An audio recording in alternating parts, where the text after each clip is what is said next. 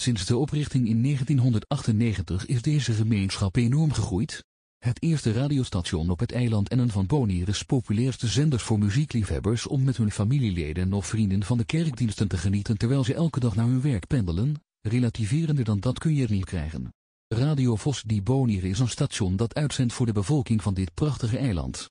Het zendt al sinds het begin uit en de ligging op Kraledijk geeft van hierboven een prachtig uitzicht, vooral s'avonds als je alleen maar lichtjes ziet die er overheen fonkelen. Bonaire is een klein eiland in de Nederlandse Antillen, waar ongeveer 3000 mensen wonen.